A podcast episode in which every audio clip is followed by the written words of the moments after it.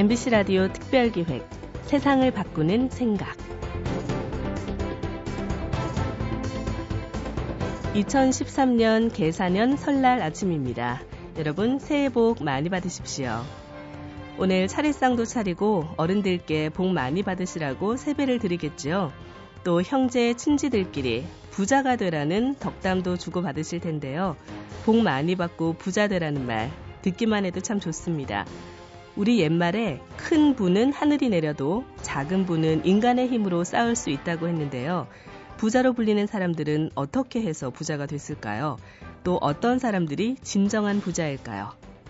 우리는 대부분 부자가 되고 싶어 합니다. 하지만 정작 부자를 연구하거나 배우려는 사람은 많지 않지요. 영국 속담에 부자가 되려면 부자에게 점심을 사라란 말이 있는데요. 정말 부자가 되고 싶다면 먼저 부자에게서 뭔가 배워야 하지 않을까요? MBC 라디오 특별기획 세상을 바꾸는 생각. 오늘 모신 분은 국내 최초의 부자학 전문가 한동철 교수입니다. 서울여자대학교 경영학과 교수로 우리나라의 수많은 부자들을 만나고 연구하는 분인데요. 한동철 교수의 마음이 부자 되는 생각. 첫날 아침 함께 들어보시죠. 안녕하십니까. 서울여자대학교 경영학과 한동철 교수입니다. 2013년 새해가 밝았습니다. 여러분들도 많이 희망을 가지고 계시겠죠. 그 중에 우리나라 분들이 가장 원하는 것이 부자 되세요. 부자 됩시다. 그런데 부자의 너무 물질적인 측면만 강조하지 마시고 부자란 정신적으로 자신이 하고 싶은 일을 하면서 물질적으로 어느 정도의 여유가 있고 그리고 사회적으로 그 일을 통해서 인정을 받는 사람입니다. 물질이 너무 많으신 분들은 요새 가끔 감옥에도 가시고 그러니까 여러분도 물질이 너무 많지 말고 새로운 일들을 좀 찾아서 혹시 될 수 있으면 부자가 되고 그렇지 않더라도 중산층이라도 풍부하게 살 수 있으면 되겠습니다. 전 세계 부자가 약 1200만 명 정도 되는데요. 미국이 한 400만 명이고 이제 일본, 독일, 우리나라도 좀 있는데 그 1200만 명 부자들 중에 상당수가 본인이 중산층이라고 생각을 합니다. 미국의 450만 명의 부자 중에 상당수 우리는 좀 풍부한 중산층이다 그리고 지금 살아계신 분으로는 이제 우리나라에 들어왔는 자라라고 있죠. 자라 스페인의 자라의 창업주는 본인이 난 중산층이다. 우리나라도 과거에 한때 어느 재벌그룹 회장이 나는 좀 여유 있는 노동자였다 이런 얘기를 했습니다. 그러니까 중산층 정도의 물질을 가지시고 그리고 본인이 하고 싶은 일 인생은 자기 것이니까 본인이 하고 싶은 일을 하시면서 그 일을 통해서 사회적으로 좀 인정을 받는 그런 분이 되시기를 바랍니다. 반부자 정서는 이제 우리나라가 좀 심한 편입니다. 전 세계에서 부자를 욕하는 나라가 크게 욕하는 나라가 두 나라가 있는데 러시아하고 우리나라입니다. 그다음에 전 세계에서 술을 많이 드시는 나라가 제일 많이 드는 나라가 러시아하고 우리나라. 그래서 보통 얘기가 술을 먹으면서 부자 욕을 했는지 아니면 부자들 때문에 술을 먹게 됐는지는 모르지만 하여튼 그렇게 되어 있습니다. 제가 부자학을 만들고 나서 우리 많은 교수님들과 전문가들하고 회의를 여러 번 해봤는데요. 그때 느낀 게 20대 남녀가 만나서 그리고 맞벌이를 하고 그리고 항상 절약하고 창조하면서 그리고 한 50대 정도에 깨끗하게 살면서 모을 수 있는 최대 금액이 얼마일까? 저희가 여러 번 해봤습니다. 한 4, 5년 전에. 모을 수 있는 최대 금액이 7억 내지 8억이라고 합니다. 로또를 하지 않고 자기 일만 해서. 제가 좀 알고 있는 부자들의 얘기를 조금 해드리겠습니다. 이 사모님은 초등학교를 졸업해가지고 충청도에서 서울에 올라올 때 뭐 3천 원인가 갖고 8천 80년대 올라오셔가지고는 많은 음식점, 한식점을 많이 하셨습니다. 본인이 새로운 걸 계속 만들고 이름도 희한하게 짓고 남들이 보기에는 그거하고 전혀 연결되지 않는데 이름을 짓고 그리고 하고 좋은 일을 많이 했습니다. 그 대학에다 많이 기부도 하고 그리고 항상 자기는 새로운 일을 했죠. 새로운 일을. 이분은 이제 부대찌개를 아주 유명하신 이제 분이 됐고 또 다른 분은 이제 아버지가 이제 음식 가게를 한 20여 년 하셨는데 다 실패를 하셨습니다.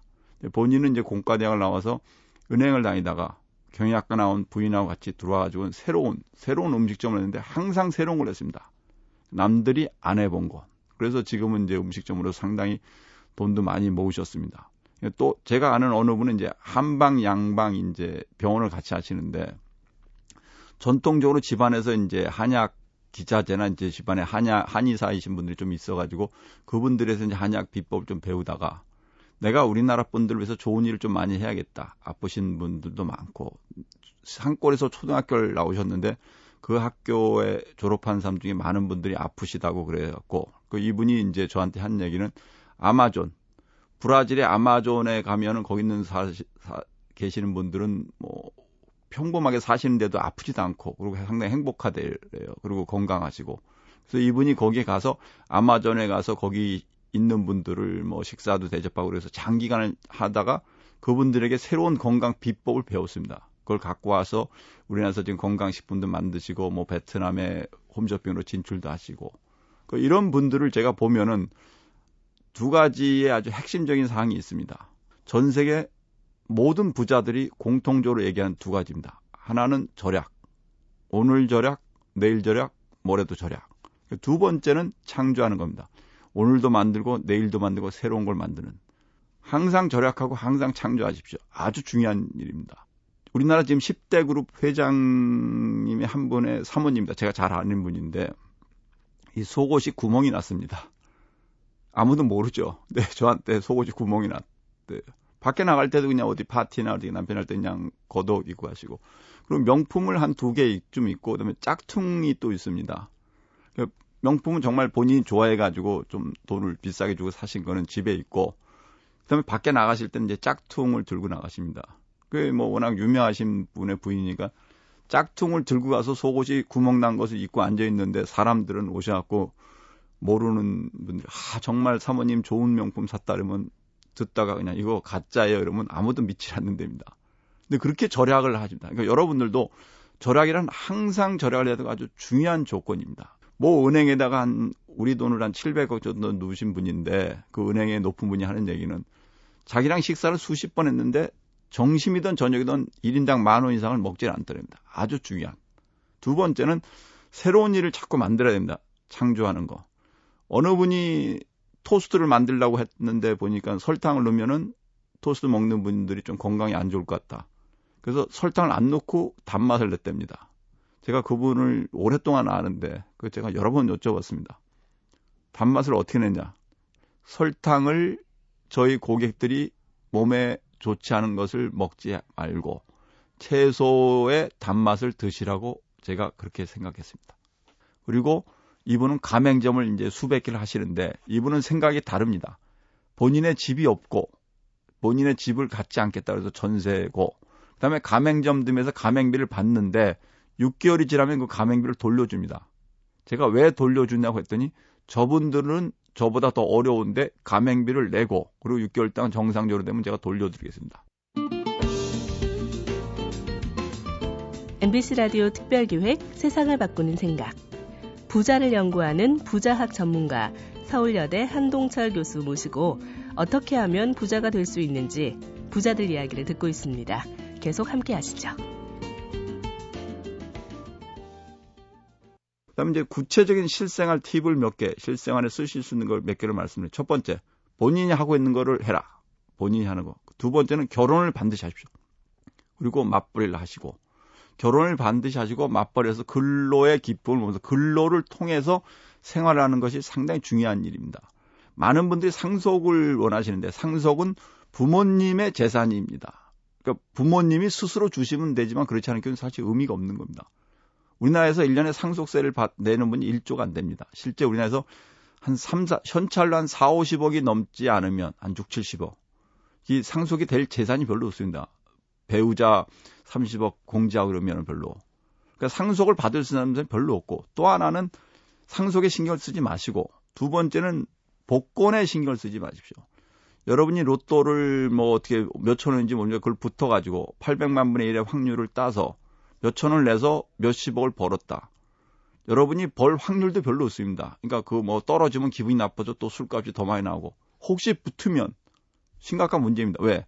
여러분 같이 몇천 원을 내고 수십억을 생각하시는 수백만 명의 희망을 여러분 다 뺏고 여러분이 훔쳐온 겁니다. 그죠?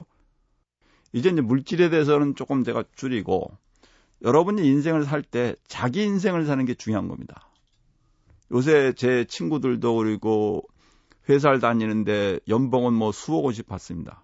우리나라에서 1년 연봉이 1억 원이 넘는 분이 한 20, 한 4, 5만 명 됩니다. 뭐 조금 몰래 숨겨놓으신 분들까지 하면 30여 명, 명 되는데 연봉을 3, 4억을 받는데 자기 시간이 한 번도 없고 1년 내내 출근합니다.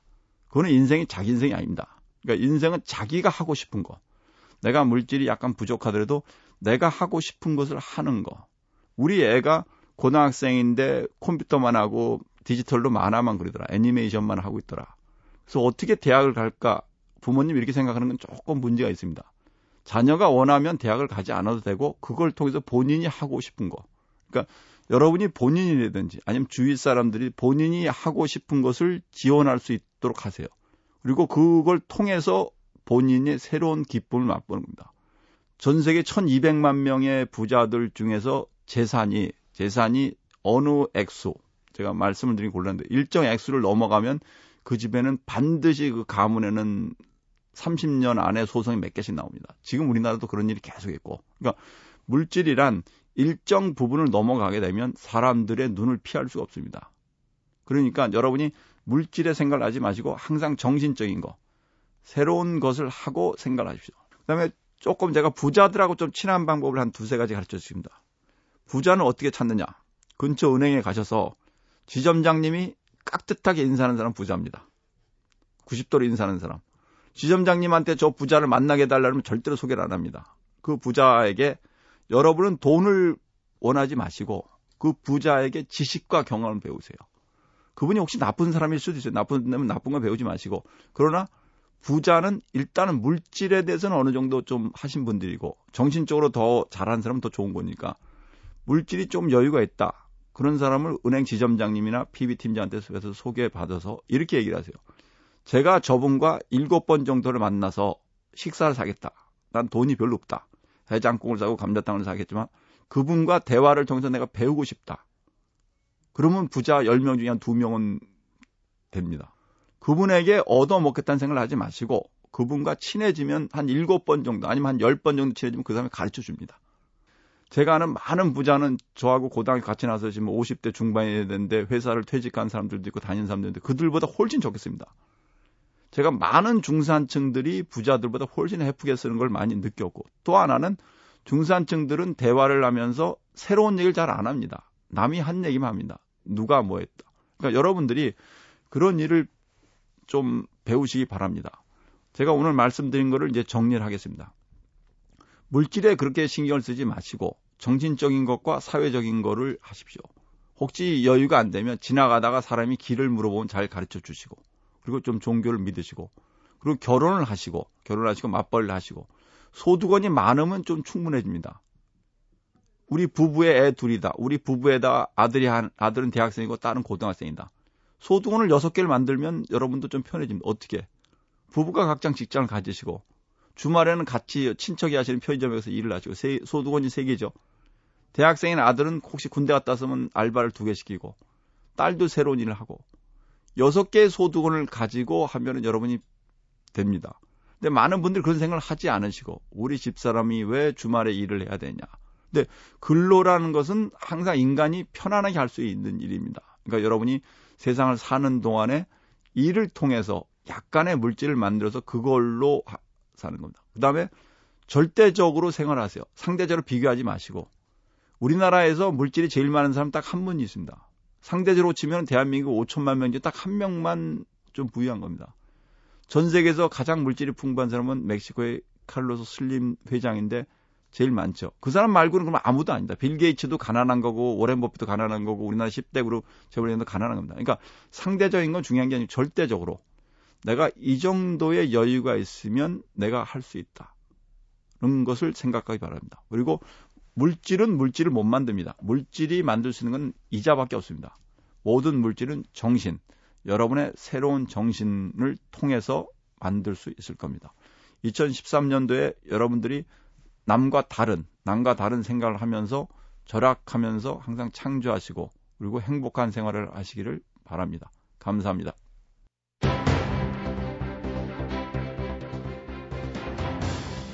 부자가 되려면 항상 절약하고 창조하라. 한동철 교수의 말씀 흥미있게 들으셨어요? 투자의 규제이자 미국의 두 번째 갑부인 워렌 버핏 아시죠? 고향인 네브래스카주의 작은 도시 오마하에 살고 있는데요. 3만 달러를 주고 산 방 5개짜리 단독주택에서 55년 넘게 거주하면서도 미국에서 기부를 가장 많이 하고 있습니다. 고대 그리스의 철학자 솔론이 말했습니다. 만족할 줄 아는 사람은 진정한 부자고 탐욕스러운 사람은 진실로 가난한 사람이다. 여러분도 새해에는 이렇게 멋진 부자가 되는 꿈 꿔보시고 또 꼭 이뤄보시죠. MBC 라디오 특별기획 세상을 바꾸는 생각. 기획 유경민, 연출 정영선, 기술 김지연, 구성 이병관, 내레이션 류수민이었습니다. 여러분 고맙습니다.